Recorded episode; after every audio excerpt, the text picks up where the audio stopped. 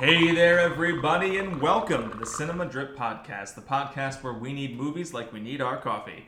As always, I am Scott Lenz here with my good friend and co host, Christian Ubius. And Christian, I'm gesturing with my hands for some reason, and I think it's partially due to the fact that we are once again joined by an old friend of the show, and that is Paul Yoder. Paul, it is so good to have you back on.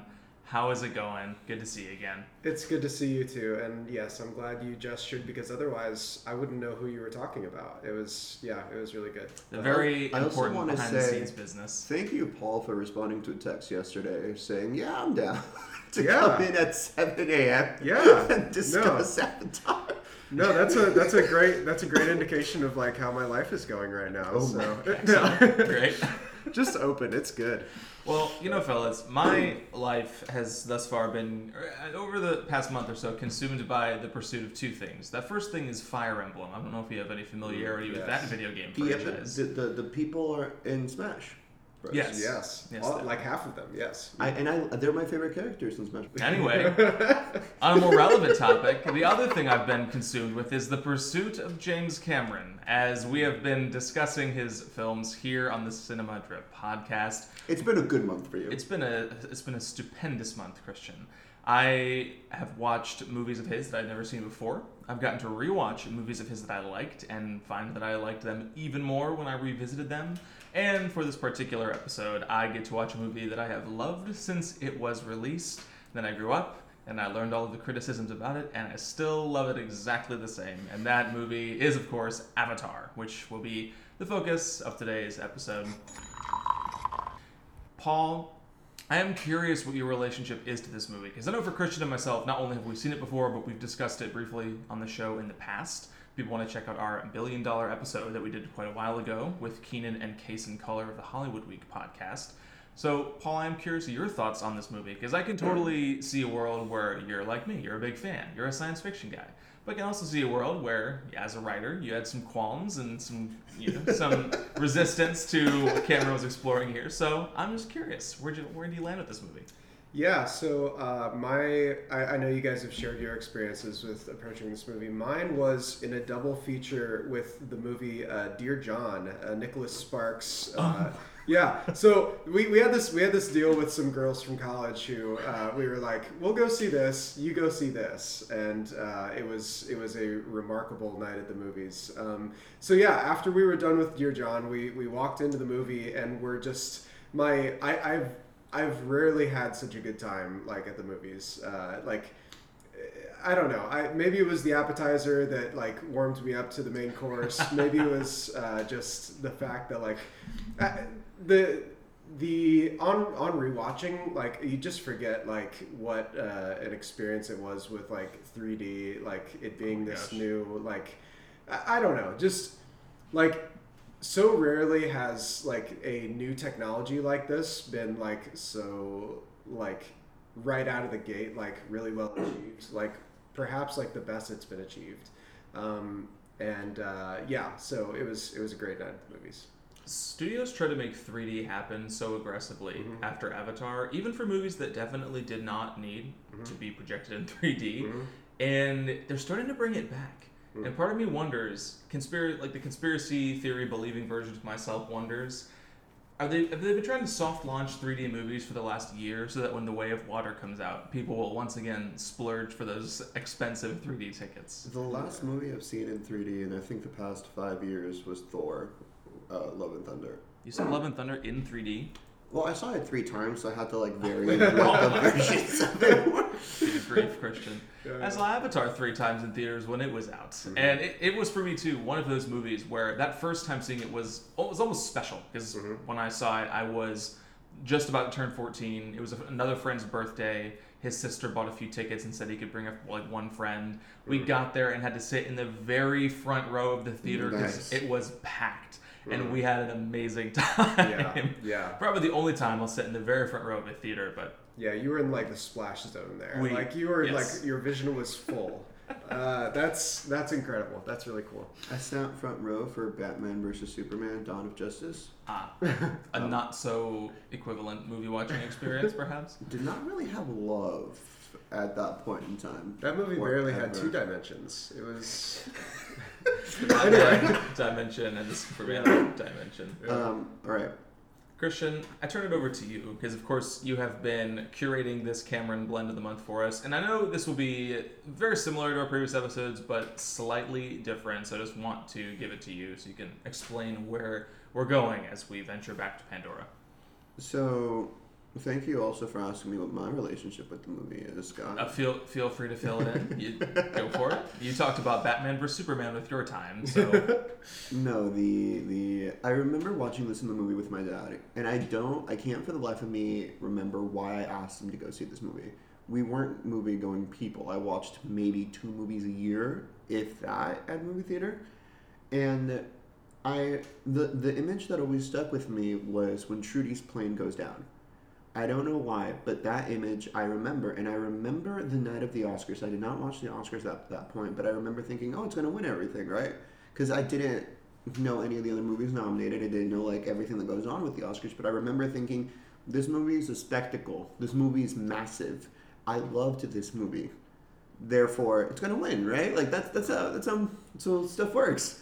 Um, but when I rewatched it a couple years ago for another episode that we did, I was less in love with it because I think the phrase I used was it looks like these are PS3 graphics. Hmm.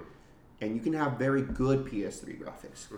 but it dates itself. Hmm. And a lot of, you can say, m- many of James Cameron's movies have dated themselves. Um, I'm not saying that's a bad thing. Mm-hmm. I'm not even saying they don't hold up, but mm-hmm. you can tell they're from a specific age. So on rewatch, I will. On rewatch, let's just. I'll, I'll hold on to what my thoughts were on rewatch. Mm. Christian, are you indicating that Piranha 2: The Spawning has dated itself for you?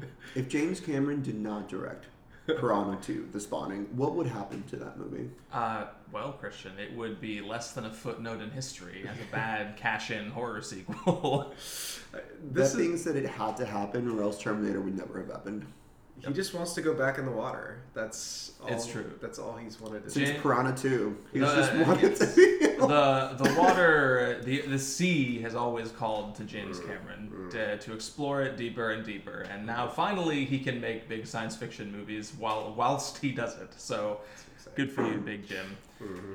Just a few quick details on Avatar. If for some reason you are unfamiliar with one of the biggest movies of all time, but of course, written and directed by James Cameron, it stars Sam Worthington. This is absolutely the, the peak of his career to this point. Made him a movie star for a little while. So is Saldana. He was in that. Was it Clash of the Titans? He was Yes. after Avatar. Mm-hmm. Indeed, he was. Stephen Lang, Michelle Rodriguez, and Sigourney Weaver, alongside some other notable cast members. Did you not say Zoe Saldana? I did say Zoe Saldana. Oh, first name. That was You were name. commenting on Clash of the Titans. I was apologize. commenting on Clash of the Titans. Yes. Avatar was very expensive, of course, made for a budget of over $230 million, and was quite profitable in that it pulled down well over $2 billion. And by this point, with re releases over the years, it's actually made closer to $3 billion. So, congratulations to James Cameron. And of course, although Christian did not win the big prize at the Oscars that year, it was nominated for quite a few. it was the, the movie that year that cleaned up in the technical categories. It won things like Best Cinematography, and it was considered to be in the front runner for Best Picture. Famously, that year, Cameron went up against Kathryn Bigelow, his ex-wife, and she came out on top with a movie that is almost the exact opposite of Avatar, if it didn't also focus on soldiers, which is The Hurt Locker, which I think to this date is still the movie with the lowest box office for a Best Picture winner. Moonlight, maybe. Might have. Hmm. surpassed No, it. I, I don't think it did. I think Nomadland maybe passed it because of COVID Oh, right. purposes. Hmm. So, yes, it, obviously. Oh, Coda. Coda made no money. Coda made no money, but I mean, we'll have to look. I didn't look into the stat because we're not talking about the Hurt Locker, unfortunately. But of course, a big giant movie won a bunch of awards, launched some people to the stratosphere. Some of them are still there. Shout out to Zoe Saldana, who's quietly one of the most bankable movie stars. Mm-hmm. But Christian, I now turn it back to you. Anything else you want to introduce for Avatar before we just jump into it? What I want to introduce, I think, will be introduced in my opening question. So let's jump into that. I phrased it a certain way when I texted it to y'all, but let me let me phrase it this way. five years after Avatar was released, well, in the right after Avatar, you know, James Cameron says he's going to make three, four, five sequels. Um, and then it did say, I would remember looking at Wikipedia and being like Avatar 2, Avatar 3, Avatar 4, Avatar 5, pre production. And it never changed from pre production. It never did. Um, you eventually learn that he was like waiting for technology to catch up to what he wanted it to be. That being said, five years after Avatar came out, everyone kind of stopped caring about a sequel to Avatar. And as massive as this movie was, it feels like it came and went and people didn't need more of it. Does Avatar The Way of Water deserve anticipation? Is the question I'm going to pose. People are anticipating it now. Um, I think that's for a variety of reasons. I mentioned this before we started recording. It's been a tad bit disappointing in terms of the blockbusters that I've seen recently, in terms of the movies I've seen recently. Notable exception being, for me, Thor, which you despise, And so does everybody else, rightly. and Top Gun Maverick, which you love. Which I do. Uh, Which Yeah. everybody loves, rightly. Yeah, but it's been like half a year. It's Like, been half a year yeah. since that. So, does it deserve anticipation? And why? Yes, it does. Paul, I turn to you. No, I mean it's yeah. There is a um, well, yeah. I mean, simply yes. Like it is. Uh, yeah, like, I, I agree. It's been like pretty uh, unfortunate times at the movies recently for me, and I think that um, when uh, when I think about like. I don't know. I, I, I texted you guys recently about a movie I wanted to watch and like was frankly like, oh, I'll wait to watch this on my laptop or whatever. And like, you know, uh, the the the thing about this movie is like it really demands like a theater audience, and like I don't. There, there's there's not a lot of movies coming out that like are like no I cannot wait like I like opening weekend sort of thing. Um, so yeah, but uh, I I think that is special, and I think that um, yeah on well I have nothing else to say. You can cut this out. I mean, I, I, I totally agree with Paul in that we're starting to finally return to movies that demand to be seen on a big screen. And I think if you're, you know, if you're a critic worth your salt, you'll say most movies demand to be seen on a big screen, even the quiet drama, because that's the way it was intended to be seen. Yeah. But despite that, of course, we do need these big, massive spectacles at the movies. And Avatar is particularly interesting because, of course, it didn't really launch this massive IP. You know, we haven't been reading Avatar comics and playing all the intervening Avatar games and watching the Avatar spin off TV shows since 2009 because Cameron, as he often has done throughout his career, put things on hold until technology caught up to his ambition.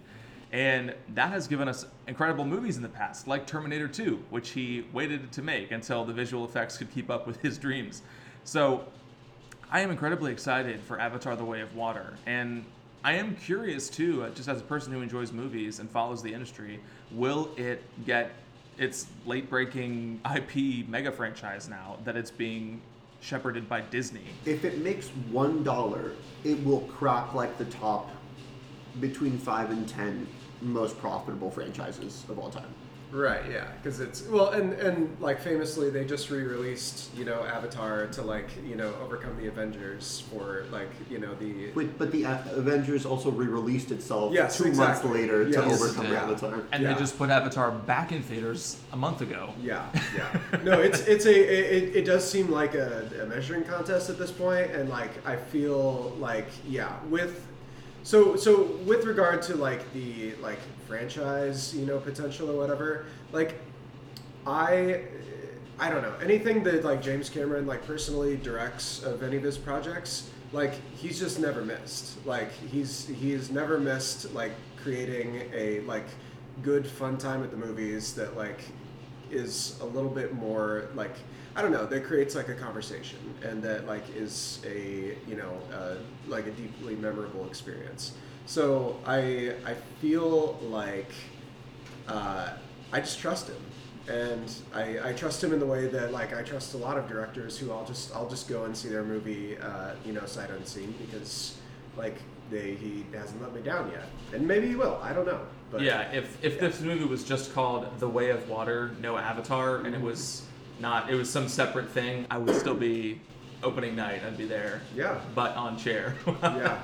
Yeah. What What's interesting though is like when he waited to make Terminator, he was doing other projects. Like between Terminator and Terminator Two, he did have Aliens and he did have The Abyss. Mhm. And uh, before Titanic, which was also like a passion project, he did make True Lies. Mhm. He didn't make anything else right since the first Avatar. He's made some interesting documentary. Before Avatar, Uh, did those all come out before Avatar? those all came out before Avatar. Huh. Yeah, done some producing work, um, but yeah, that's yeah, it's it's definitely been like this has been his his baby. Uh, he's been gently nursing. And I know he's Yeah. like directing Avatar 2 and 3. We don't know yet if he's directing 4 and 5. But, I mean, is he done making other movies? Is this like, is this the hill that he dies on? Is this his um, George R. R. Martin, like A Song of Ice and Fire till the day I die, even though I wrote other books beforehand? like, maybe. But with that, um, I want to turn it over to some key scenes of this movie so that we can break down what it is actually that we have enjoyed about the film and why we should be or maybe should not be excited. Mhm. I'm stoked. Yeah. I have when I knew like when it was finally confirmed and then reconfirmed and then triple confirmed that Avatar 2 was going to come out this year because I've been burned before. Yeah. It was my second most anticipated movie of the year, only behind Bardo, which we've already seen and already love. So, I, yeah, I'm I'm excited, and I'm I'm hopeful that people come out. Uh, all right, let's cut to it. We're in Pandora. Seeing Pandora for the first time. Sam Worthington gets off of the helicarrier, helicarrier, helicopter. Yeah. Heli- It's, it's a spaceship. Flying thing. machine? Yes. mhm, Yeah. all right. a constant barrage of soldiers talking to him and the people around him about how easily they will die on Yes. this planet. Your meat. Oh my gosh. There's like they they it is the like James Cameron like marine talk like cranked up to eleven. Like there's all this like terrible stuff that they're saying Yeah. to each other like Meals on Wheels. and, Oh, like, it's- yeah. It's it's it's really like uh, it's it's one of those yeah. But you you can definitely tell like he is. He played one Call of Duty game and was Yeah. like, This, is how it they're gonna talk in my movie. like I'm basically a marine now. I understand. Um, but yeah, no, that that is a, and it's so like on rewatch. I just forgot how quickly like they get you there and like get you into like the environment and, um, yeah, like there's there's one quick scene of like him arriving and then like bam he's like in the body and like running in this like beautiful garden and I don't know. It's- yeah. And something that I always forget until the humans are there, which is, you know, obviously purposeful, the humans are so tiny. Yeah. And yeah. these avatars are what, like, or the Na'vi are, are 10 feet tall. Mhm. Something and, like that. and then the rhinos and like the horse creatures that are next to them are taller and bigger than them. So, Yeah. like in in your mind, you automatically assume, oh, you know, like dimensions of a regular horse. No, Mm-hmm. and all these trees are massive, Mm-hmm. and it's like massive for a ten foot tall species. Like Mm-hmm. you just keep getting the sense of, oh, these humans are tiny and tiny and tiny, Mhm. Yeah. Mm-hmm. and he he really dislikes humanity. Yeah, I mean, I wouldn't even say he dislikes humanity. I would say he dislikes certain tendencies of humanity, perhaps towards profit over people.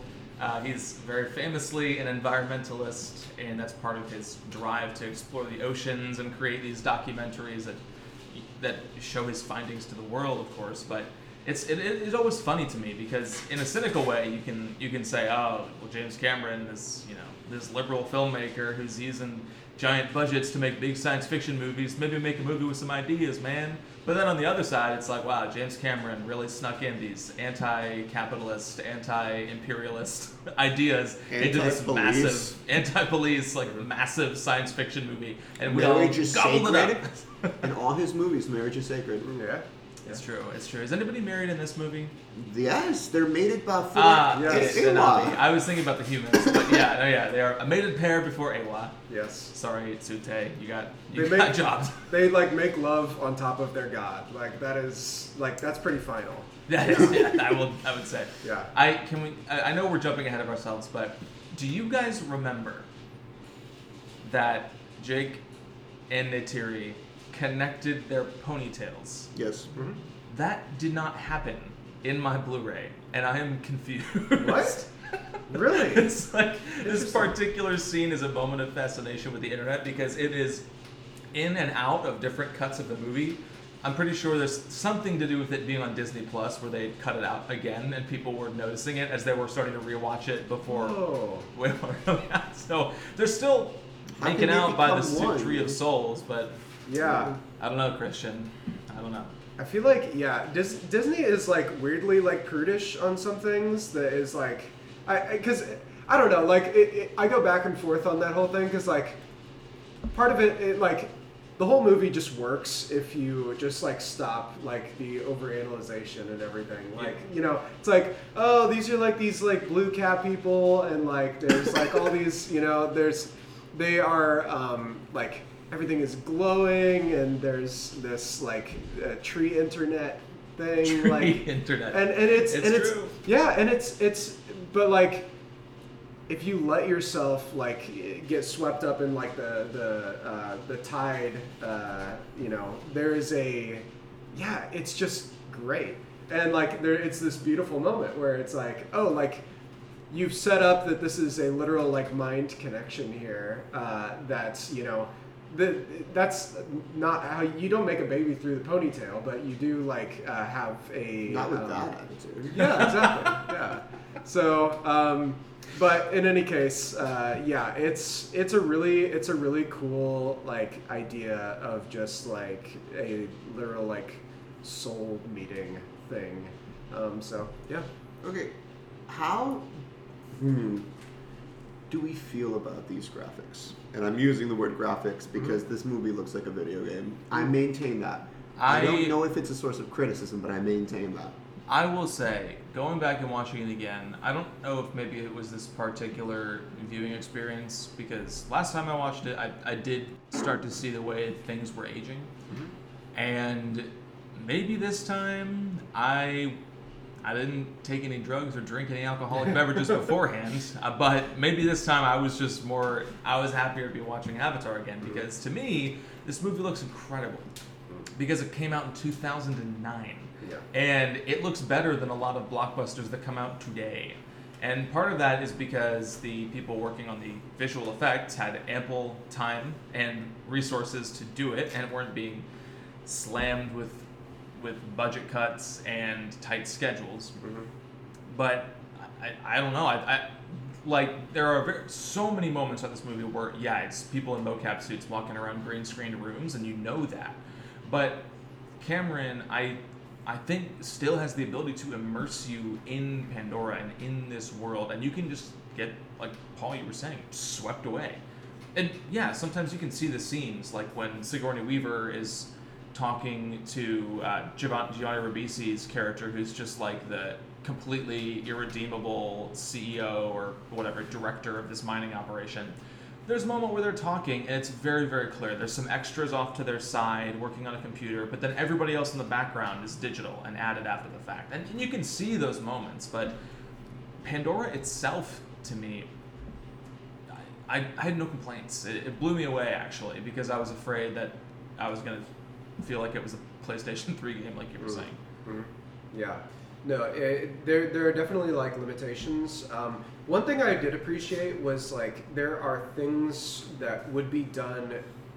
Like okay, I, I don't know. I just think that like we have this like uh, like march of history. Like uh, like everything is like slowly progressing and getting better and stuff. And when you go back and like see someone who's like done it better than they're doing it now, uh, it, it really like blows that all apart. So like there are um, one like the, the thing that like nails it for me is like there are so many like uh, little like hidden practical effects like um, with uh, uh, yeah so like Jake Sully like his legs for instance like that would be done in green screen now but like in the movie uh, they are like prosthetics and like it, it, it, it gives him this weight where he's able to like throw his legs around and like you know not have to like act like there's you know something where there isn't Yeah. Um, if you so- forgot, Jake Sully being uh, he's paralyzed from Yes. the waist down due to injuries sustained in a, in a war somewhere, and Yeah. he's really rolling around in a wheelchair. He has these fake prosthetic legs that he can swing when need be. Kind of Mm. show, Yeah. teach us about Sully's independence and his reliance on himself.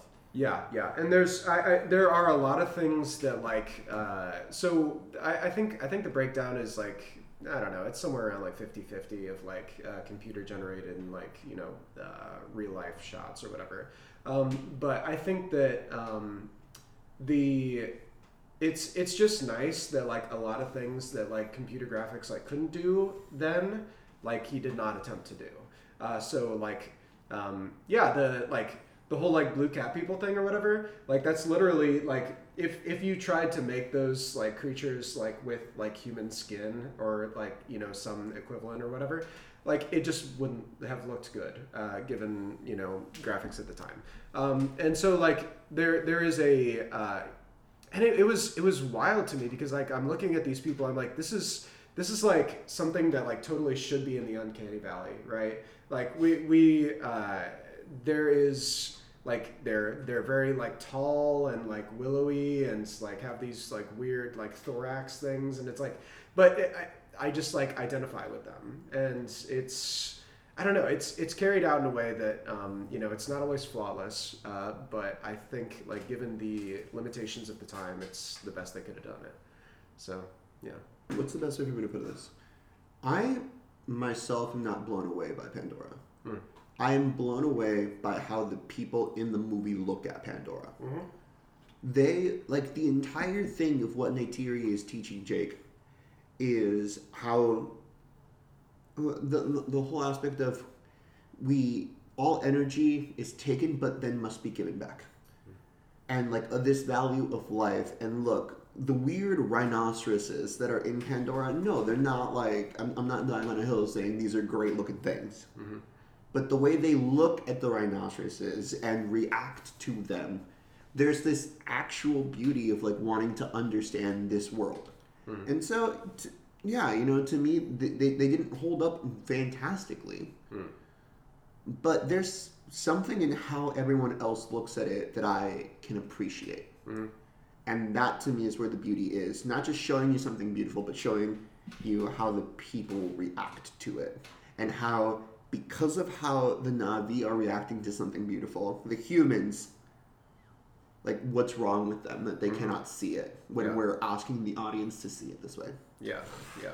No, I think it's I think it's very apt that like with the, so the the humans they they are looking at the planet like mostly like through like glass and like holograms and stuff. Like they're literally like seeing through it uh, to like the thing that they want. This you know the unobtainium or whatever. And like Okay, I- unobtainium yeah, is, is a thing that is It's a said in this movie. yeah, Yeah, Mhm. Yeah. sheer brilliance on, Yeah. on the part of James Cameron. Yeah, no, it's like it's it's this it's this complete like stand-in for whatever you want it to be. It's like, not even unique. It's, Yeah, nobody, well, no, nobody, nobody tells you like what it does or you know whatever. It's just like It's expensive. You can Yeah. get twenty million for a kilo. yeah, it's like reason yeah, it is. because it doesn't matter to the people like involved. They're just like, what can this get me? This can get me dollars. Like this can you know, and and it's just a um, and to like I don't know to to Jake and to the other characters like he's like I've got my legs. Like I've got my like this this planet has given me everything. And like why would I even want to bring in like any sort of outside like influence to ruin this?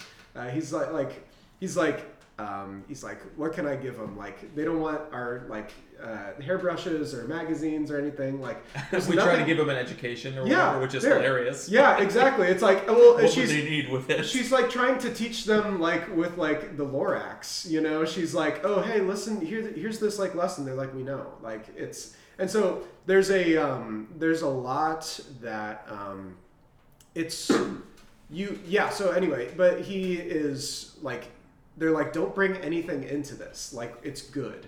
And so again, like, has that ever existed? Is that like a noble savage myth or whatever? Like maybe, but it's it is a uh, like it, it is it is James Cameron's view of the environment that like we are consistent like consistently like bringing in our like outside influences and greed to uh, destroy it and eventually leave us with nothing. So I don't know. Jake gets taken into the Na'vi and they start to teach him his ways. Mhm. I wanted to bring up specifically, I mean, anything that you want to gather from as he's learning to be one of them. But he performs, is it, it's Tsaheylu, right? It's a. Tsaheylu Yes. twice. And I think that those two are pivotal moments of the movie. So Tsaheylu is when you use the um, private parts in your hair to connect with other I things. wouldn't call it private parts. It's Uh, just, uh, yeah. if it can function in that way, but Yeah, it's, it's yeah. public Mhm. public parts. Yeah. Anyway.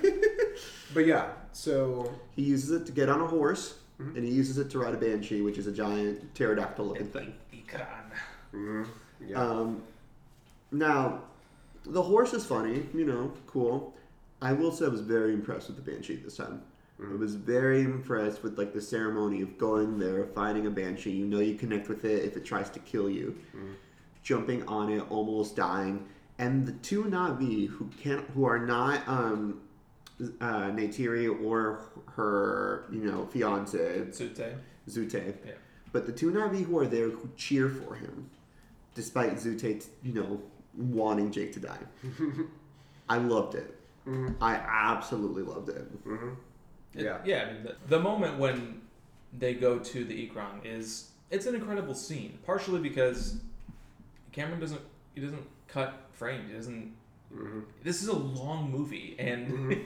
he makes you feel it as they they ride up to not to where the Ikran are. They ride up to basically like a trailhead, I guess you could call it, and they have to then climb up into the Hallelujah Mountains, which again, if you forgot, are these floating mountains essentially, Yeah. high up in the skies of Pandora.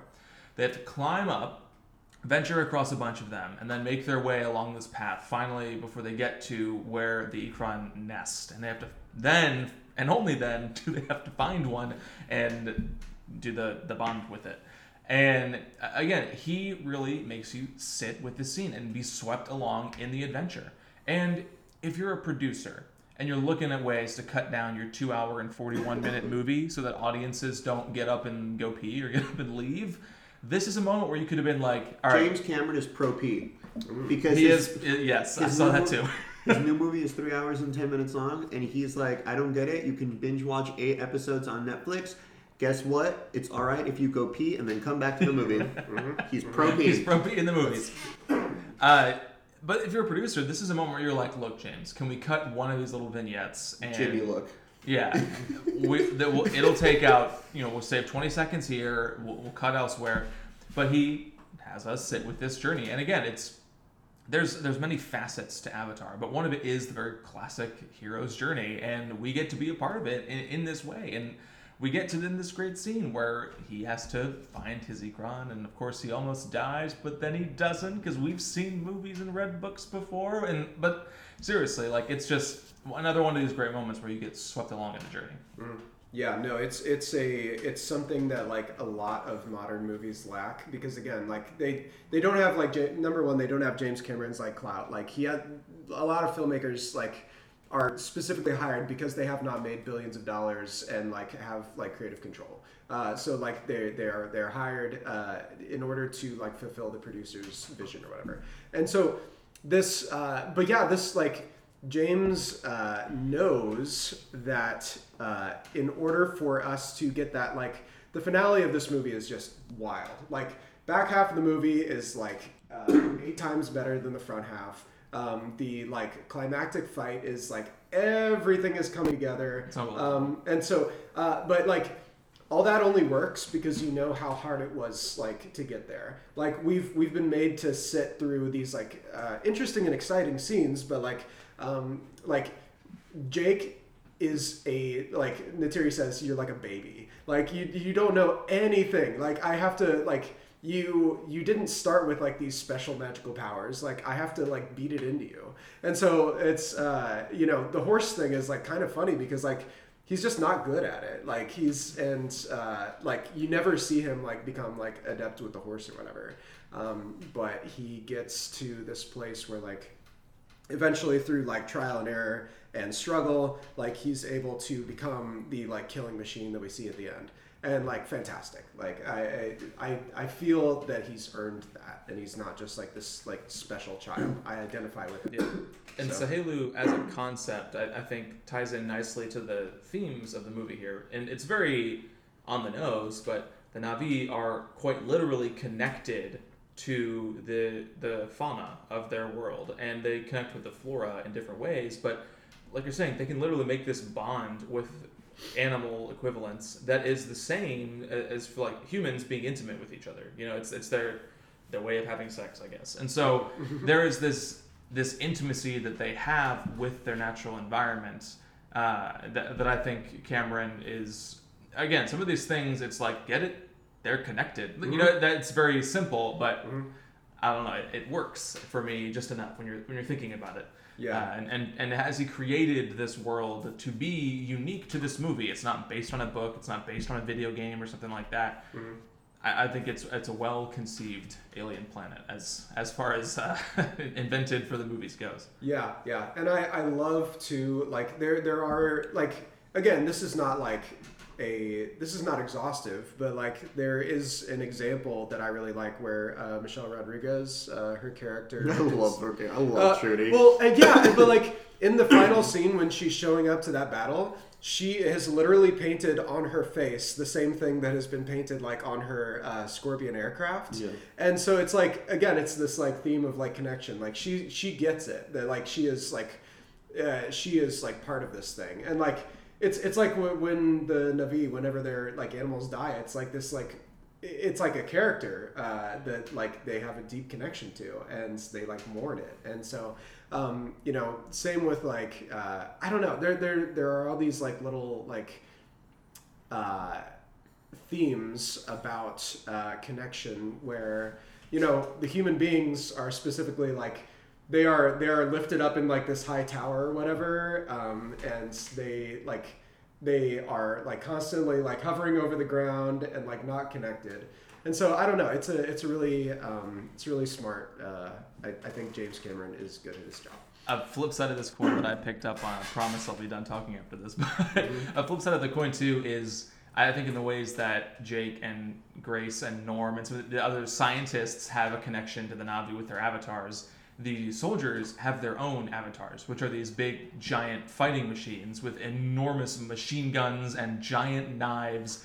And some people joke about the, you know, the the why do we need a giant mech suit that has a knife? Like you already have a gun. But aside from being cool, because it's cool jan and, and again, it's also just a reminder that this is what the humans are connected to. If the Na'vi eh, are connected to nature and the animals and the, the tree internet, so to speak, as you said, Paul, humans are connected to these weapons of war. And they're connected to this this destruction, whereas the Na'vi are, are connected with their world in harmony. And I think it's a it's not a perfect one to one match, but it, I, I think it is a nice dichotomy. And of course, yeah, again, you hit over the head with it, but it works. Um, all right. The humans come and they destroy one of their sacred trees. Which, when we talk about the tree internet, it's because um, when you connect to the tree, when you become one with the tree, you can give your like voices and prayers into it. And if someone else connects to it, they can hear the voices and prayers of someone else who has done it. So it's like you're uploading and downloading files from the from the cloud, except from the tree. Yes. This is a very poignant scene. It comes right after they mate. Comes right after Jake and Neytiri mate, and it it's a kind of a wake up call to what the humans are actually there to do. Just gonna put that out there. yeah no i was i was surpri- i was so affected uh, zoe just like totally sells it because She's so Yeah. good. she It is is like so the, the the like sobbing and stuff like i um i feel well so zoe was just like apparently uh the most connected to this movie. Like uh she like walked around with like a tail on like in the forest. Like it's you know so she Eat your heart out, Daniel yeah, Day Lewis. no totally yeah. I mean when has daniel day lewis ever worn a tail? Never. That's just It's just she- so Zoe's a better actor. Um, anyway, uh, so but like there, like she totally sells it, and I, I like as a, uh, you know, as a like sheltered white kid, it's sometimes hard for me to understand uh, the like connection to nature that a lot of cultures have, and like the uh, psychological trauma that like comes about from the destruction of like sacred places and like um, you know we literally like blow our presidents faces onto like their sacred mountains and stuff. And it's and it's this like what would it be like to literally like have the like voices of your ancestors stored in this thing and it's just like wiped away for no reason? Like bulldozed over. And so it's it's a uh, yeah it's one of those things that like i think james for all his imperfections is getting at something really important that uh, i think can be taught to a lot of audiences who don't have that connection to nature and don't have that connection to their environment.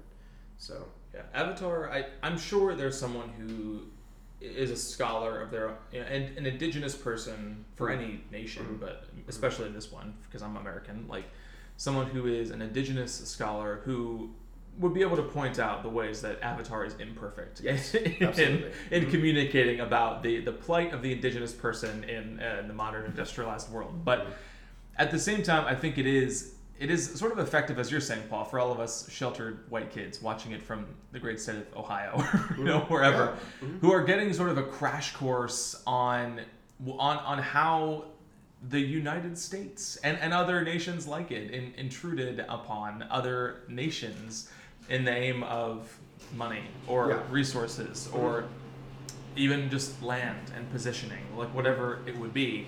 Because Cameron makes you turn against the humans in this movie. Mhm. You know, people, Colonel Quaritch, who is the head of security, played by Stephen Lang, who probably don't have time to like dive into, but just an incredible performance. He's he is fun. so good in this movie. He talks to Sully as his he's using Jake as kind of his double agent for the Mhm. first you know 90 minutes of the movie, and he warns him against you know I, I forget exactly what it said. But basically, don't get too don't, don't get in too deep with the Na'vi because Yeah. you don't want to forget where you're from. You know you Yeah. want want to forget you're a human. Mhm. And of course, Jake, uh, that's the arc of this movie. He, he dives in way too deep with the, the Na'vi and becomes, literally becomes one of them Mhm. by the movie's end. And we see the ways that Jake turns his back on his own species. Again, called out by Quaritch. Like, Mhm. are you going to turn your back on your species? And this comes right after he has his manhood initiation, Mhm. Where he i- i- is finally accepted into the people. Mhm. And as being accepted into the people, what should now be most sacred to him, or one of the things most sacred to him, which is this massive, and, and we say tree, but tree also is like not a good indicator for, for what this thing is to these people. home tree. yeah Yeah. Oh yeah, that's better. The home tree and the he has spent this entire time, you know, trying to be a double agent, but honestly, he never really does a good job at that. And more so just ingratiating himself, and I'm like, oh, I have learned how sacred this thing is. Mhm. I'm supposed to accept it. It's Mhm. supposed to be the culmination of all things, and now the people who sent me here are destroying it. Mhm. It's a great moment Mhm. to to put this scene in, especially because it comes right after he mates with Neytiri, and so it's a very it, it's just a culmination of being one, being one, being one, and now the being ones are being destroyed. Mhm. Yeah. No, the the I think I think Jake is such an interesting character because like he he does get from the Na'vi what he never got from human beings because like he you think about it like he he literally like was crippled in the name of like you know the United States military and he shows up on this base in like you know Pandora or whatever and they're like we don't like you. Uh, you're not. Uh, you're not the smart guy that we wanted. Um, you are uh, crippled, and so like let's just disrespect you constantly. Yeah. Uh, let's treat you as less than a man, and then like by well, and, and again like it's like he, he talks about like do you want to turn your back on your own species? He like specifically does not say you turn your back on humanity because like the Na'vi are more human. Like they are they they represent humanity in a way that the like literal like uh, Homo sapiens in this movie do not. And so like they are uh, they're referred to as like humanoid. Like and I think that um, we yeah it's so great at the end of the movie when you're like cheering uh, when like you know american private military contractors are like shot through with like spear-sized arrows and stuff Right. like it's so like it's such an interesting thing that he does and i think that like when this movie came out, there was all this like you know think piece stuff about like oh it's not perfect and like you know Yeah. basically like uh, That's why it's like Dances with Wolves or yeah yeah I mean the White Savior, space. which like Yeah. granted like it is like it's yes, it's it's it definitely is. yeah and and uh, but at the same time like again we have regressed so far that like uh, we are i mean this is literally happening in real life. That's the thing. It's like in 2009 we thought this stuff wasn't happening anymore. We thought like oh like okay iraq war's over. Like you know we're we're we, we we're, we've done our little adventuring and like now we're better. We're, we're better human beings. Barack obama hope um, and and so like and but like we got past that and we understand like no like there are Marines now going to like uh, you know protest like the Keystone Pipeline and like saying like finally I was fighting these wars for imperialism and like I finally found my purpose. Like I finally found something that like gives my fight meaning. And so like I don't know. I think this movie hits harder than it did like back then because again like we've regressed so far that like again we're making these like pro basically like pro imperialism in the guise of like anti-imperialism. And so i don't know. It's yeah he does, a, he does a great job. In comparison to the last 10 years of blockbusters because of course this comes out 2009 new decade starts right after and what happened in 2008 but the release of iron man. Mm-hmm. And the 2010s are dominated by the marvel cinematic universe and the superhero arms races that begin at other studios. And although those movies are i'm a big fan of mm-hmm. almost all of them i, I mm-hmm. love that franchise. Yeah. Those movies are not usually consumed with ideas. They're definitely more about action and thrills. And when they are about ideas, obviously, sometimes, again, it, it sort of lands on the side of the establishment, or it lands on the side of the government, or, or whatever you want to say. Like there are very, there's very interesting writing on the even the U.S. government and military's ties to the Marvel Cinematic Universe and to these movies. Yeah, you can use the Air Force in our movie. Here's a couple million bucks. Now let's talk about that script. Uh, and so, I'm sure. Uh, again, with Cameron, there was probably some sort of tax credit we could find about you know he was able to use this logo or that like whatever that gun in the movie. But uh, again, it is so different in comparison to the movies that we have gotten that would never deign to criticize the government. And when they do, it's because it's some secret conspiracy where Hydra infiltrated Shield. yeah it wasn't it's- ever really yeah. the government it Yeah, was, they yeah. would never do anything wrong like It, yeah. it is. It, I, w- I would hesitate to call Avatar an ideas movie, but in comparison to a lot of the movies that we have gotten at this scale for the last twelve years, it Okay, is. but it's it's an ideas movie for a different reason, and we're gonna have to wrap up soon. So Mhm. put your final thoughts onto it. Mhm. Um, it's an ideas movie because the spectacle is so big that it hits the ideas home better. Mhm. yeah Like, like something that has worse CGI, something that has like worse action, honestly worse acting because Sigourney Weaver is always held on to Sam Worthington. They are killing it in these roles. Truly, the peak of Sam Worthington's career. we'll see if this if Avatar two kicks off a resurgence for him. I, I mean, something as, and I'm going to say simple, despite how complex it is, something as simple as you should treat people who were here beforehand well, Mhm. or the environment is good and we should cherish it, yeah is made better when you see how the Na'vi are reacting to it and how hard they're going to fight to keep it. Yeah. No, and, and that's the thing is like if you do not bring your own like uh, ideological, uh, you know, understanding of the world, like if, if you don't have like a well thought out like ideology that you're bringing into the movie and you're saying like this is arguing this point, ideology seeps in anyway. So like the Marvel Cinematic Universe, like since you're talking about it, like very like it is it is examining some things incredibly well, but in other ways like the ideology like on display is like it's very much pushed to the background because it's supposed to be a commercial product. Right. Um, and uh, that means like becoming inoffensive in almost every way. Um, and so like the ideological like uh, the ideological stuff like seeps in because like if you are not like fighting against the status quo you are supporting it if you're not like i mean the the like the the, the whole like ethos of like iron man like for all the good that he does or whatever like he is a uh, like he says he's like privatized world peace you know and uh, it's it's about individuals like going out and like imposing their uh, um, you know beliefs on the world or im- imposing like peace, uh, you know, and like uh, at the cost of justice often. Um, and so like the greatest like Marvel movies like uh, Black Panther or whatever like are like ideological texts where it's like we like it's it's directly arguing the point that uh, you know it, it is anyway it's bringing its own like ideology to the front. And uh, i think that without it the movie is empty and ideology comes in anyway. So i don't know. You can cut out like half of that. Yeah. I, I feel like I've gotten the same IPs on Avatar, and, and, and what else I would add is just the 14 year old version of me who saw this for the first time returning to take the mic and being like, it was amazing when they were flying and they were shooting. Like all Yeah, of the, yeah. the action in this movie that I could gush about for another hour. So I'm a huge fan of this movie. I love it. Mhm. I'm really excited for The Way of Water. Mhm. Christian, anything you want to say in, I in really want to see it in 3D, Mhm. but my roommate gets apparently sick. Like he gets motion sickness when he sees things in 3D. So I'm looking for a new roommate. This, At- this, have him clo- have him close one eye I, that will that will uh, that will No, I feel For like three I hours have and to 10 see minutes. this movie in 3D. Like Yeah, I I, know.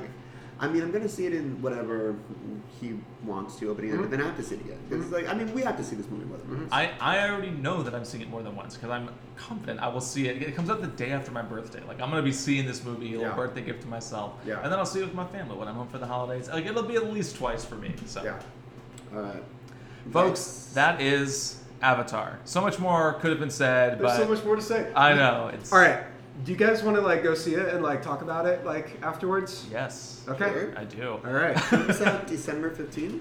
It's my, that's my birthday, December Alright. sixteenth. But is like December the- 15th Yeah. a Thursday? Yes. And it comes out December 15th. Yes, it does. stay tuned I Thanks, James. um, yes, of course, folks. That is Avatar streaming on Disney Plus. It's if not. You, it's not. I rented it on Prime. Curses. Curse the Disney Corporation. It is not streaming on Disney Plus. I pr- that is insane to me. This movie's almost. took it off, It's, yeah. it's almost. Oh my gosh, Disney. All right. Okay. Anyway. It is available on Blu-ray at my apartment. If you want to come find me, we'll watch it together. Otherwise, you can rent it anywhere. Yeah, I'm sure. Maybe even borrow it from the library. Go check it out. Mhm. Paul, thanks so much for being with us. Anything you have to plug here on this lovely podcast? No, I mean uh, the uh, Koch brothers are trying to take Indian reservations as we speak. So do do with that what you will. Greenpeace. All right. Okay. Uh, do we have do we have time for awards, or do you want to save that for next week? Uh, Christian, let's save it for next week. I, we're unfortunately, listeners, we're up against the wall here time-wise because I, it's it's the morning and the workday is beginning, and I have meetings to be on because I'm a corporate uh, corporate marketing fool. So got to go do that. But we'll we'll have our awards for the James Cameron Blend of the Month next week with our James Cameron ranked list, as Christian and I From Piranha to the Spawning from to Piranha Avatar. to the Spawning to Avatar. We'll order these movies Eight and one. I still have to watch Piranha 2, Christian. I can't believe you're making me do this. I did watch the original Piranha a few days ago, and it's it's fun. Low cult classic. I feel like Yeah. the lower part of the list is going to be easy for us. I think that when we get to the top part, we're going to fight. Yeah, I, there are a few like stone cold masterpieces in Cameron's filmography that we'll have to sort through. Everybody's got their own top three, and, and we'll have to figure out what ours is. Uh, Paul, number one James Cameron movie. Do you have one? I mean, I'll, I'll, I'll tell you guys after December 15th. Okay, we gotta wait and see. Yeah. Way of Water, baby, it's Yep. coming. Uh, and of course, this this is the Cinema Drip podcast. It's the end of the show here, so we got the normal outro business for you. If you want to send some feedback into the show, we would greatly appreciate it. Our email is cinemadrippodcast at gmail.com. Would honestly love to see some listener Cameron rankings or even just like a top three or top five, depending on what you've seen. Obviously, some of these movies are not as widely available, a little bit harder to see, or they're piranha to the Spawning. And so feel free to just send in what you got. We'd love to see some listener lists there. That's cinemadrippodcast at gmail.com. You can also please subscribe wherever you get your podcasts and leave us a rating or a review if applicable. Sincerely appreciate it, and we love to shout out those listener reviews here on the show. You can also follow myself and the show on Twitter, Christian on Instagram, and both of us on Letterboxd, where we are regularly rating and reviewing the things we are watching. Paul, any social media platforms you make use of? No. Not, not, not enough to to push. Uh, okay, folks, this uh, this is it. Avatar, it's done. It's happening. Any final thoughts for the folks listening along at home, Christian? No. Nothing from Christian, folks. We're going back to We're out. Pandora soon, but until next time, this has been the Cinema Drip Podcast.